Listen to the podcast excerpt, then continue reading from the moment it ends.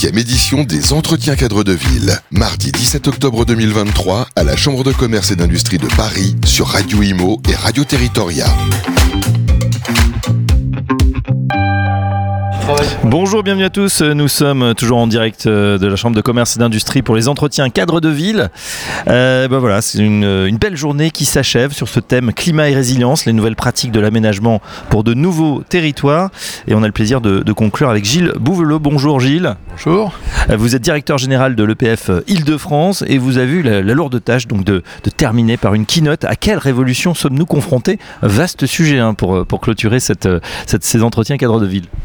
Oui, voilà, exactement. Alors, pendant quand même toute la journée, toutes, toutes les interventions et toutes les keynotes qui sont, ont, largement euh, avancé le sujet, puisque euh, sur plusieurs fronts, en fait, il y a des évolutions assez majeures. Alors, portées par la crise immobilière, portées par le besoin de transition écologique, portées par les événements, etc., qui, conduisent quand même à envisager, euh, sinon une révolution, du moins des évolutions très fortes dans notre manière de travailler tous et de concevoir euh, et de fabriquer la ville. Alors cette ville de demain, justement, elle, ressemble à quoi? Vous avez cité effectivement quelques évolutions révolutions, euh, avec, c'est vrai, des, paradoxes, parce que on a cette équation économique qui est compliquée, l'État n'a plus d'argent, les Français euh, comptent, et puis on a ce besoin aussi de, de transition énergétique, écologique qui est inflationniste.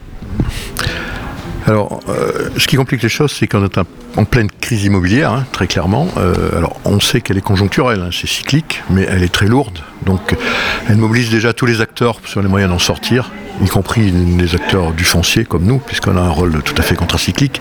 Mais derrière ça, le véritable enjeu, c'est effectivement la transition écologique, sur laquelle il convient de ne pas baisser les bras.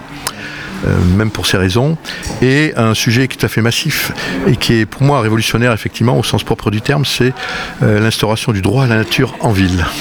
Le droit à la nature en ville, effectivement. Alors on a déjà le zen hein, qui, stoppe un petit peu la, bétonisation à tout craint, mais maintenant il faut même aller encore plus loin, c'est-à-dire il faut remettre la nature en ville parce qu'on sait que cette ville, sinon elle va devenir rapidement invivable.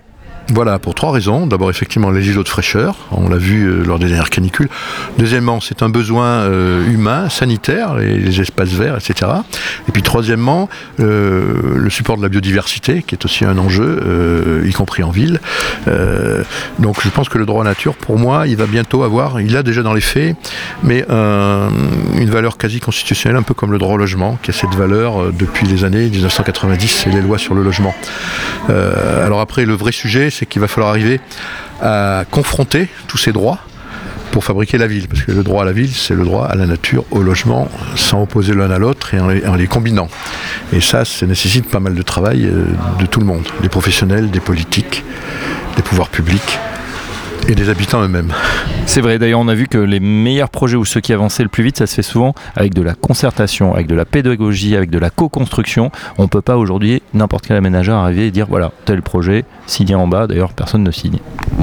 Oui, absolument, oui, on le voit. Donc, si on veut éviter la multiplication des recours, comme aujourd'hui, il faut clairement euh, renouveler les méthodes. Alors, c'est déjà le cas. Après, je pense qu'il faut quand même poser le sujet, c'est que euh, on a toujours besoin de logement, on a besoin d'espaces verts, et chacun doit faire l'effort de comprendre que lui, il est peut-être logé, mais ses enfants euh, devront être logés dans quelques temps et ce ne sera pas forcément aussi facile pour eux que pour lui. Donc euh, euh, la contradiction elle est en chacun de nous.